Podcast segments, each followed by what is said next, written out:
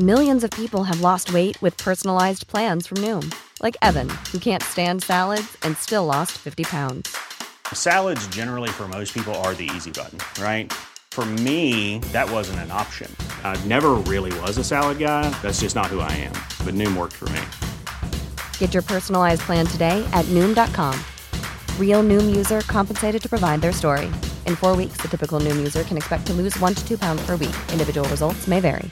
Mom deserves the best, and there's no better place to shop for Mother's Day than Whole Foods Market. They're your destination for unbeatable savings, from premium gifts to show-stopping flowers and irresistible desserts. Start by saving 33% with Prime on all body care and candles. Then get a 15-stem bunch of tulips for just $9.99 each with Prime. Round out Mom's menu with festive rosé, irresistible berry chantilly cake, and more special treats. Come celebrate Mother's Day at Whole Foods Market. Even when we're on a budget, we still deserve nice things. Quince is a place to scoop up stunning high-end goods for 50 to 80% less than similar brands. They have buttery soft cashmere sweaters starting at $50, luxurious Italian leather bags, and so much more. Plus, Quince only works with factories that use safe, ethical, and responsible manufacturing. Get the high-end goods you'll love without the high price tag with Quince. Go to quince.com slash style for free shipping and 365-day returns.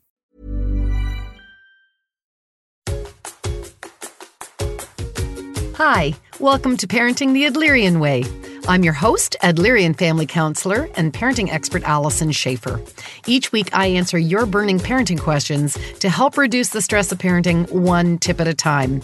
We'll explore Adlerian psychology together and learn methods of child guidance for raising a happy, confident, capable, resilient child.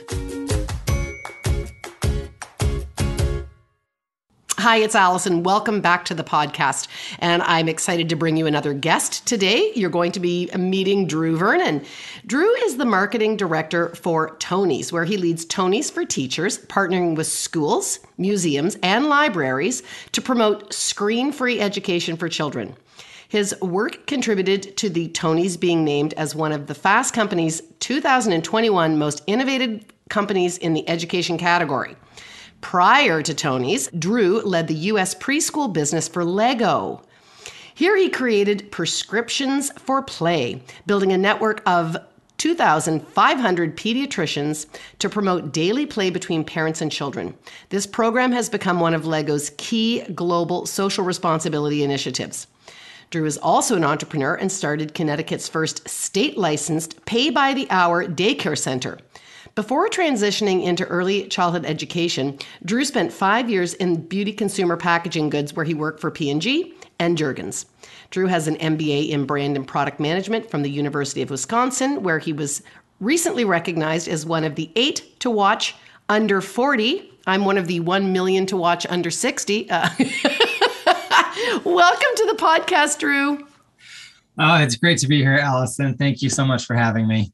My absolute pleasure. And I got a chance to jump on your podcast and listen to you. I think you were talking to your daughter. How old are your kids?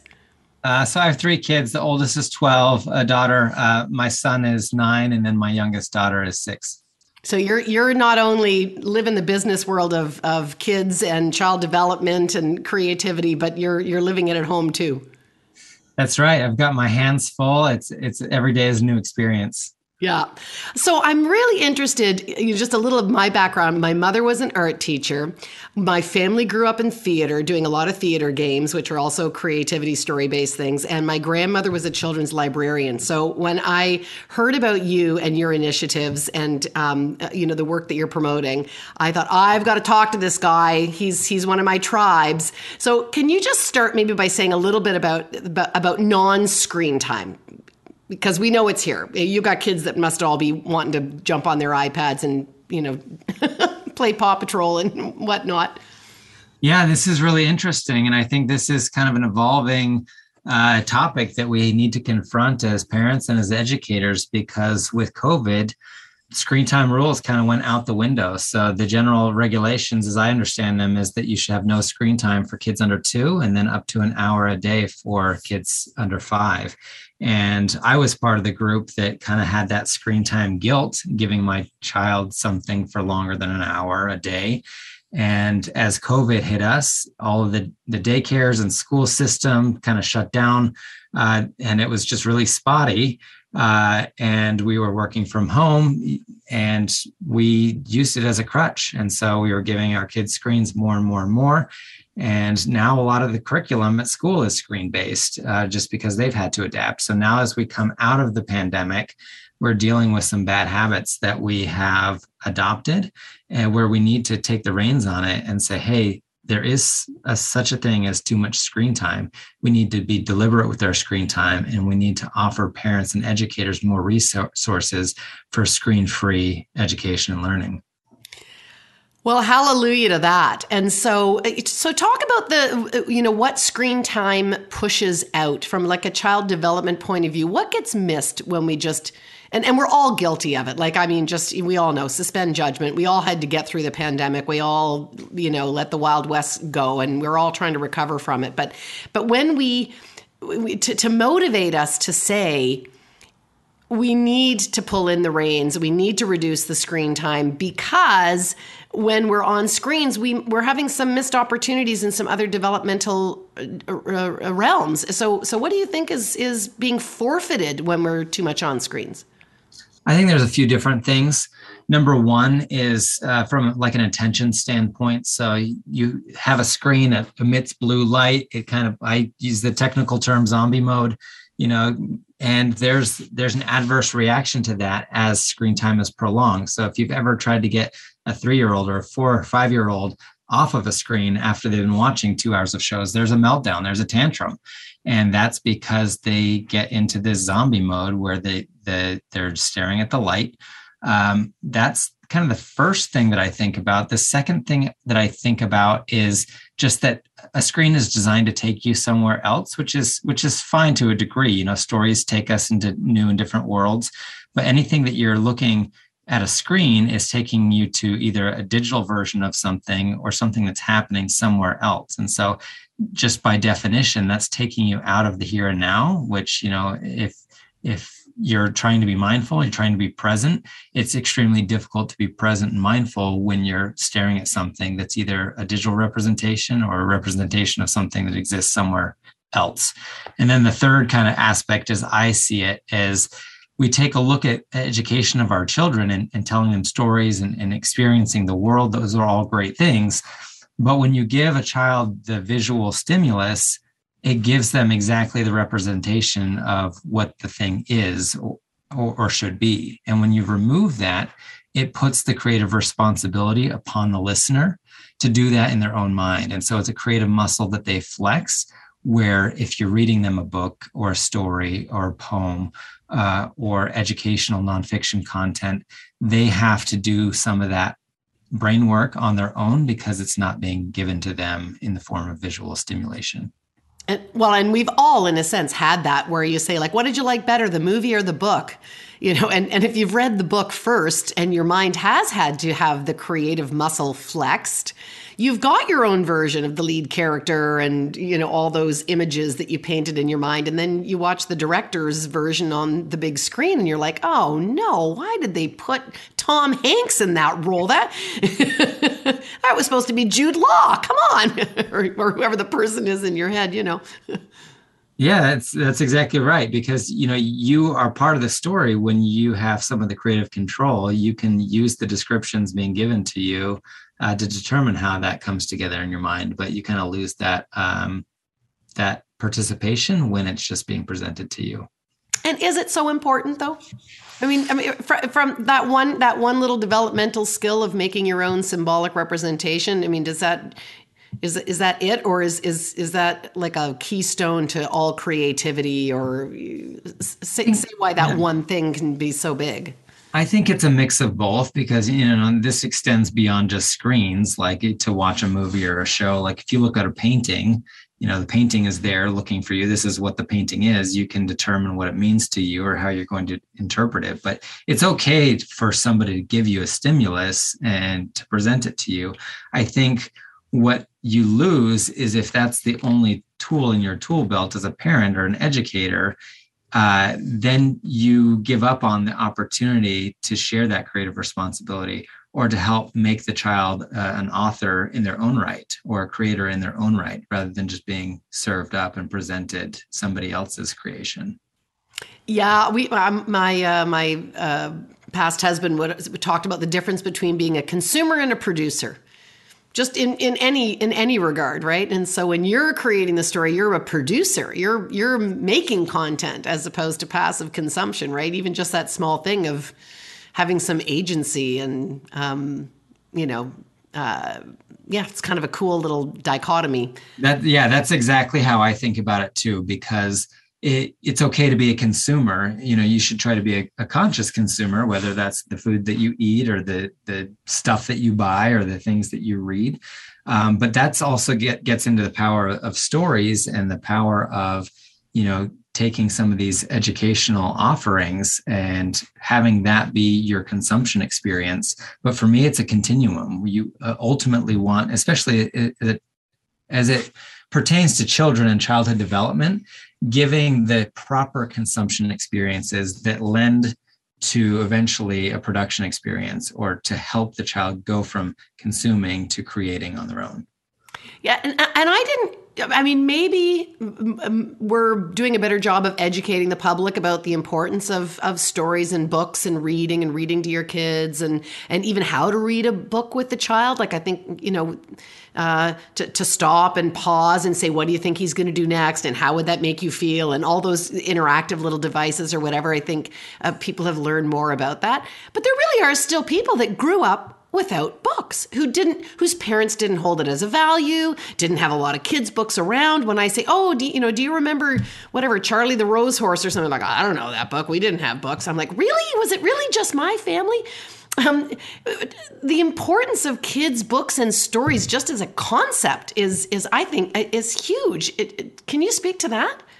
Yeah i think so. I'm, I'm reminded you know my daughter's school just put on uh, matilda as a school play. And, you know, I was familiar with this story, uh, classic Roald Dahl, And it was a little bit eerie to watch because, you know, the, for those who may not be as familiar with that story, it's about a, a precocious girl who loves books and her parents are just kind of like part of the hustle. I think her dad is like a used car salesman, and every time she tries to read a book, uh, the dad is like, "Go watch TV," and it, it's a sensationalized version of kind of what happens in some households and it's not always that sinister but you have a lot of parents who are too busy uh, they don't have the mental energy or the, the capacity whatever your excuse is to really foster that love of reading and of storytelling and so uh, i think it's just such a critical part of childhood to, to give your child access to stories you know books are great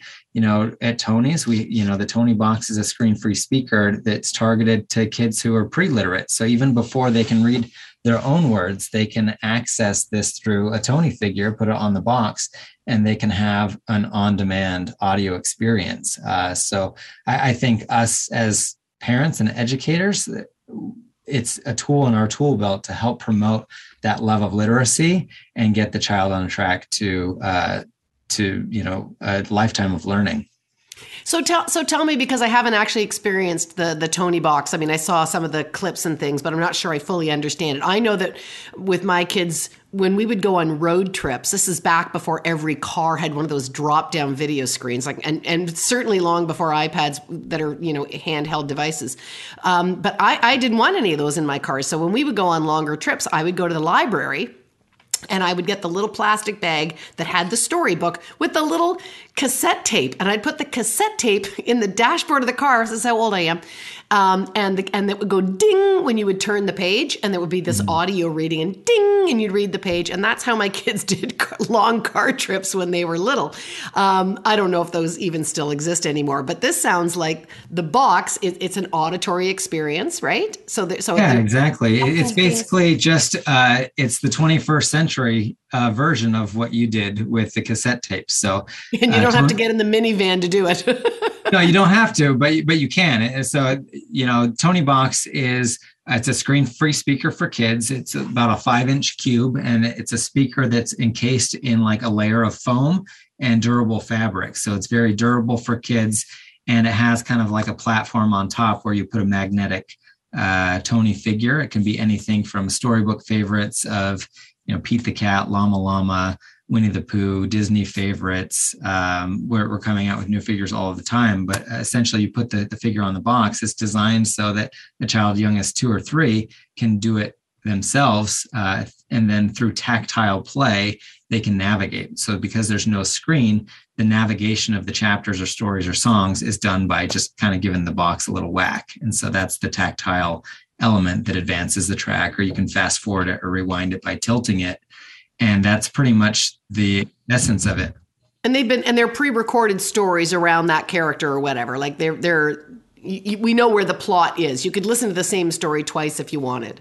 Yeah, exactly. Yeah. So, like Corduroy, for example, we just came out with Corduroy. It's narrated by Viola Davis, and you can uh, match it up with the book. Uh, and you can have it as a read along. You know, so several of our figures do have that, uh, and then some of it's original content. So we actually partnered with Sesame Workshop uh, to create original productions uh, for Elmo and Cookie Monster. Uh, so that's kind of fun too. But all, all sorts of different kinds of content. There's there's stories, there's songs. Uh, we actually brought on LeVar Burton. He was a childhood uh, hero of mine, uh, watching him on Reading Rainbow. Yes.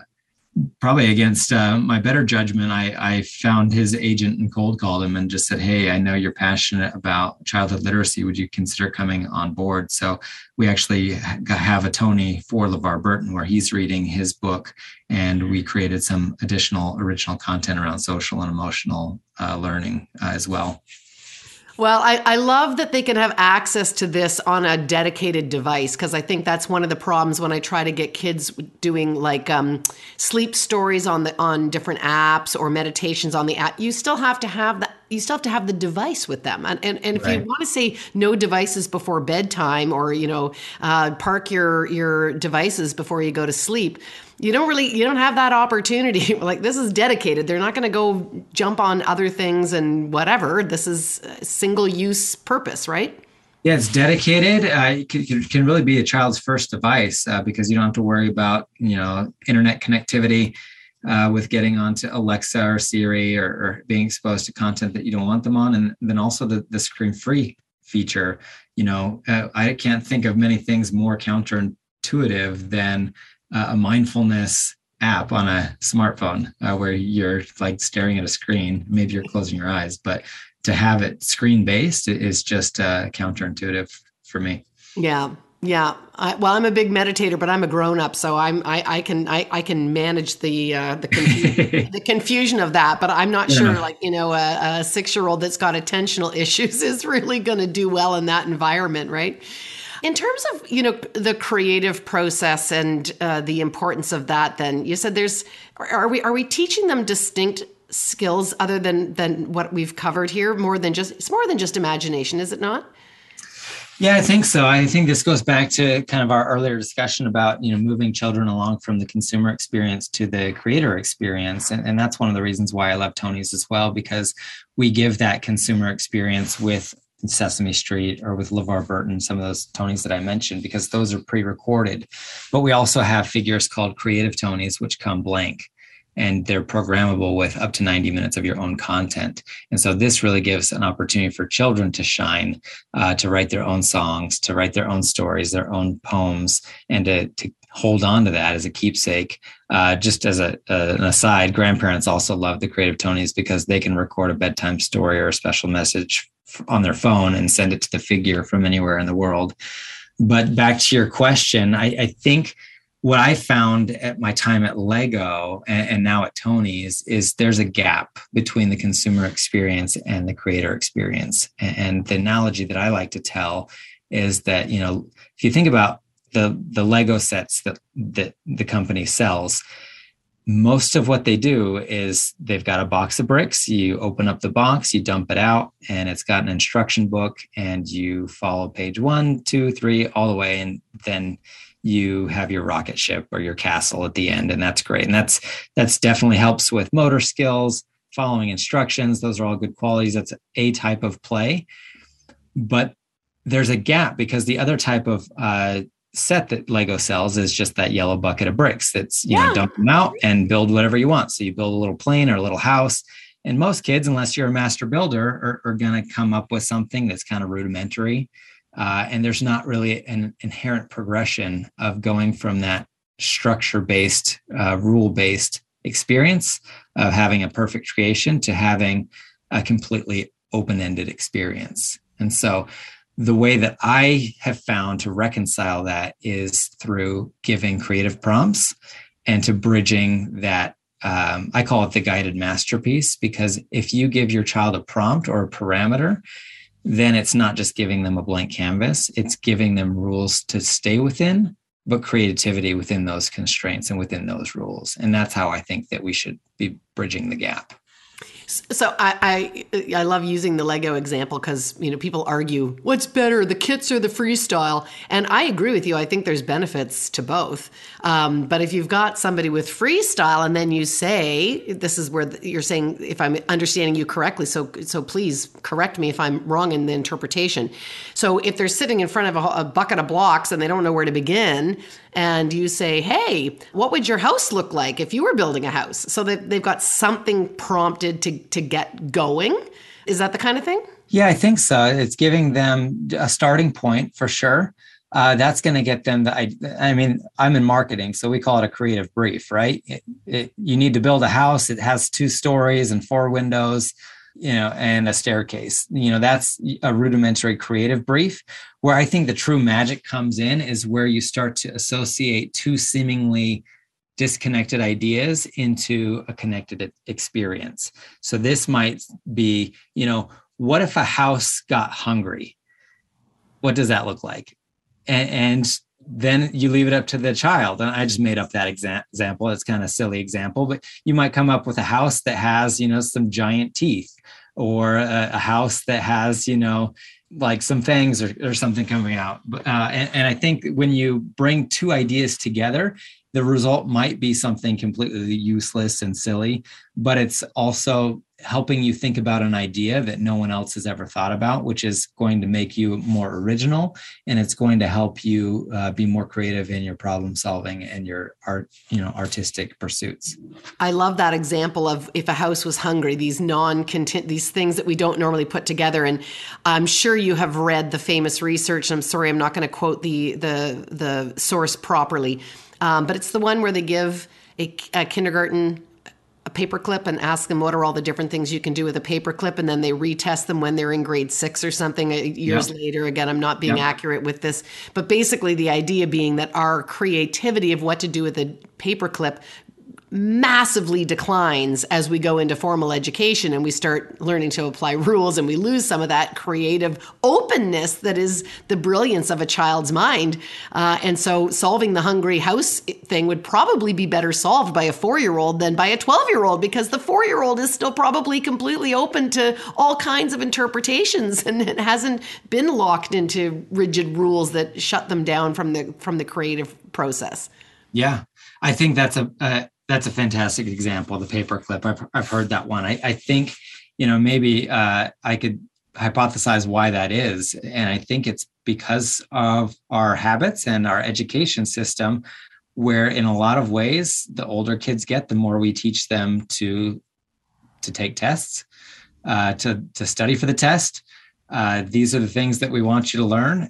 Where it should be a more, I don't want to say simply open ended, but it needs to be more focused on building a child's toolkit and uh, keeping that creative spark alive where we're not telling kids this is how it needs to be done. You need to paint inside the you know inside the lines every time. You need to have you know uh, a perfect you know going back to the house example you know it, it shouldn't look like the same for every child because you want to bring in color you want to bring in different shapes different creativity. So whatever your brief is, you want to have that element of originality and um, maintain that spark uh, that keeps a younger child um, dreaming and having the, the tools to to know what to do with their skills. And in this day and age, I'm sure you're coming up against this all the time, Drew. Like as as we are, you know, I don't believe that parenting is about. I believe that parenting is about preparing your child for the life, the the the society that they have to integrate into and hopefully improve the society that they're going to integrate into.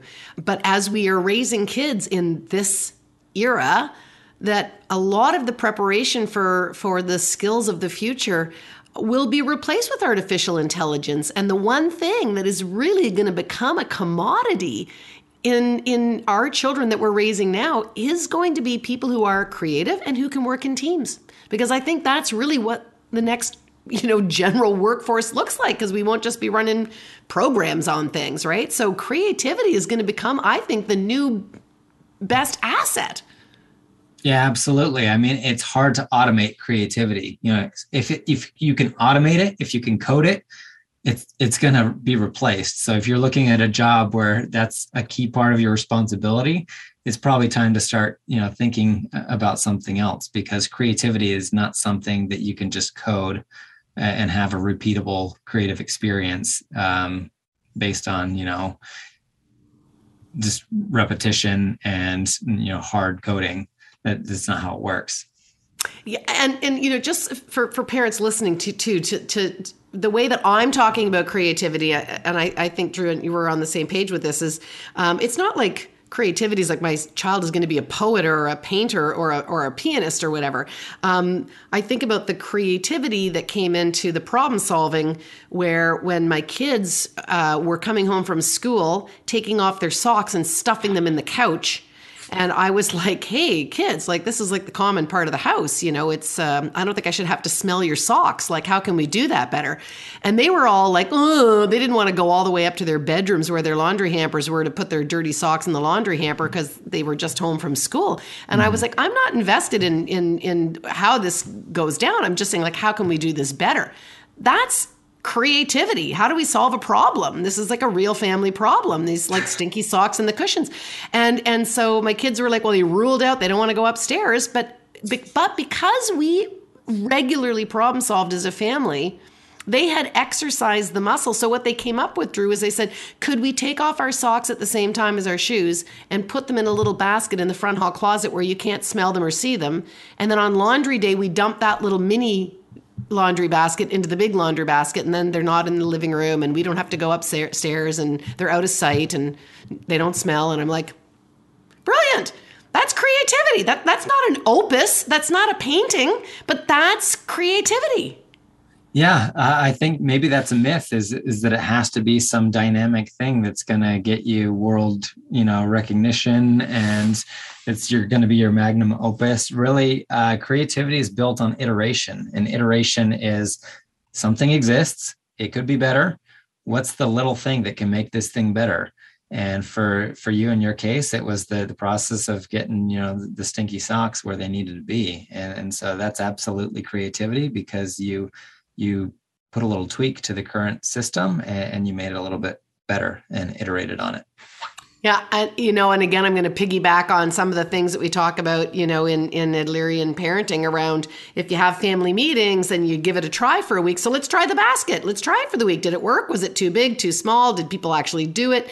And to your point, iterative, move on, and that tweak let's see let's try let's experiment try something different is like that mindset of creativity and experimentation which i think counters what a lot of kids suffer from which is that rigid rules right wrong dichotomous perfectionism mistakes are bad. Mm-hmm. um, and all of those things are mitigated when we get more into a creative mindset that way. Right yeah, and I, I, think you know you alluded to it, but it, it's definitely worth calling out just this attitude of uh, failure and, and, what failure means, and, and not being afraid of it, and to say, hey, it's okay not to get this right on the first time or the second time or the 18th time. The important thing is is we're going to find what works, and we're going to embrace failure as a, a learning launch pad. I was just thinking as you were saying that one of the things again going back to my how old I my kids are already 27 and 28 not that old but life changes quickly right? But I remember we used to have this bedtime game where my kid I would say give me 3 words and then I'll turn it into a story. And then my kids would want to stump me so they would say something like cactus milkshake you know, uh, pogo stick or something. And then I would have to tell them a bedtime story made up using those three words. And I'm wishing now, so you're telling me that if I would have the Toniebox, I could have recorded those stories while I was telling them. And that could have been recorded and played back. My great, because it was, you know, there was brilliance that happened there. I want you to know, Drew. I was brilliant. I was brilliant. It never got captured. I believe you. Yeah, that's one of the, the great things about the Toniebox is you can capture that, and it's a keepsake. So whether it's the child uh, making up songs or silly stories, or it's grandma or grandpa uh, having you know messages uh, to their their grandchild, like you can keep that and uh, treasure it as a family keepsake. And how many people? T- I mean, this is again going back to things that that now there's a device that makes it so easy. There's so many people that are saying like, "Oh, I I really wish that my kids knew the story of grandma and grandpa and whatever when they came over, or what what their first day of school was like, or whatever." Mm-hmm. And it sounds like this is a pretty easy interface to capture those little nuggets of of storytelling of, of their life history, like a a bit of an autobiography kind of a thing. Yeah, absolutely. It's just a recording function. Uh, we have a, you know the free app that comes with Toniebox. Uh, you tap the record button, and maybe every day you have a creative prompt. You know, tell me about your first date. Tell me about your your first your best friend growing up, and like you could do it in increments of like a minute or two a day, and just add those, and and before you know it, you're going to have a whole kind of audio biography uh, for your loved ones to enjoy in the years to come. So the prompts on the prompts are embedded in the. In, uh, the prompts, no, the prompts aren't. That's not oh, yeah. part of uh, what we sell. That's part of my vision. Like I, I, I want to help guide that process. Uh, maybe check back in a couple years. Maybe we'll be there. But yeah. anybody is free to think of ideas, or you could probably Google it. You know, have you know idea starters or, or thought starters, and just take yourself through a system of what do I want to pass along. Uh, what kind of you know? There's a strong the human tradition is based on oral history and passing down oral tradition and this is a way to capture it and so i, I think there's immense power in that yeah, I was just listening to another podcast uh, about uh, how the brain likes to work in symbols, and and um, and that's part of the that's part of the story process too, right? That is how our biological we're that's really where we're meant to be. Storytelling, sitting around the fire, after eating the wildebeest that we've killed together and yeah life is life is storytelling you know yeah. everybody uses storytelling uh, and you know it's it's a persuasion tool it's an enjoyment tool but like the part of the the human experience is telling stories and listening to stories and, and even as a clinician, I often ask clients, what was your favorite childhood story? Because I'm looking for the themes. You know, was it Diary of a Wimpy Kid? You know, was it somebody who was not treated well? Was it somebody overcame?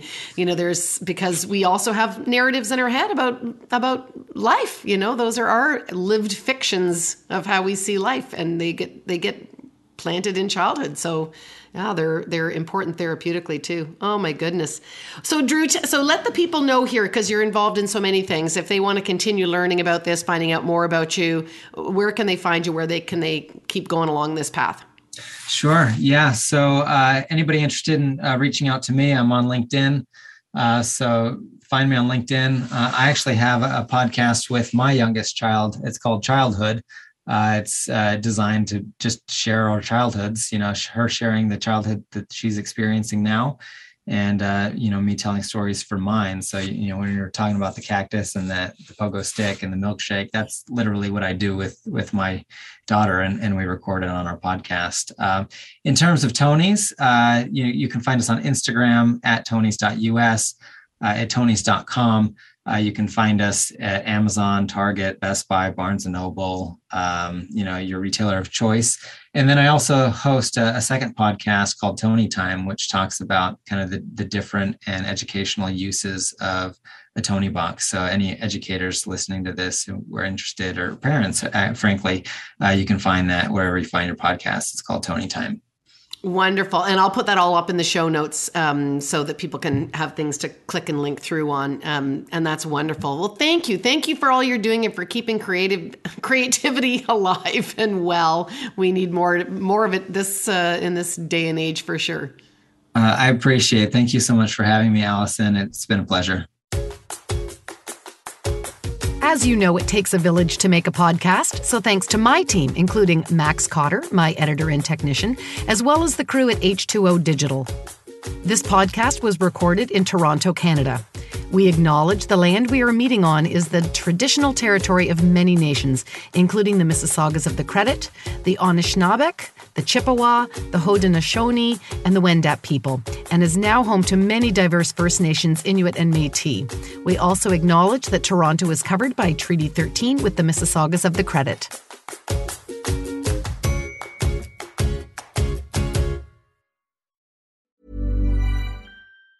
Mom deserves the best, and there's no better place to shop for Mother's Day than Whole Foods Market. They're your destination for unbeatable savings, from premium gifts to show-stopping flowers and irresistible desserts. Start by saving 33% with Prime on all body care and candles. Then get a 15-stem bunch of tulips for just $9.99 each with Prime. Round out Mom's menu with festive rosé, irresistible berry chantilly cake, and more special treats. Come celebrate Mother's Day at Whole Foods Market. Hey, it's Paige DeSorbo from Giggly Squad. High quality fashion without the price tag. Say hello to Quince.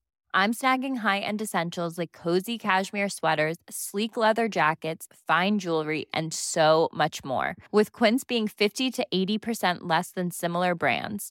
And they partner with factories that prioritize safe, ethical, and responsible manufacturing. I love that. Luxury quality within reach. Go to quince.com slash style to get free shipping and 365 day returns on your next order. Quince.com slash style.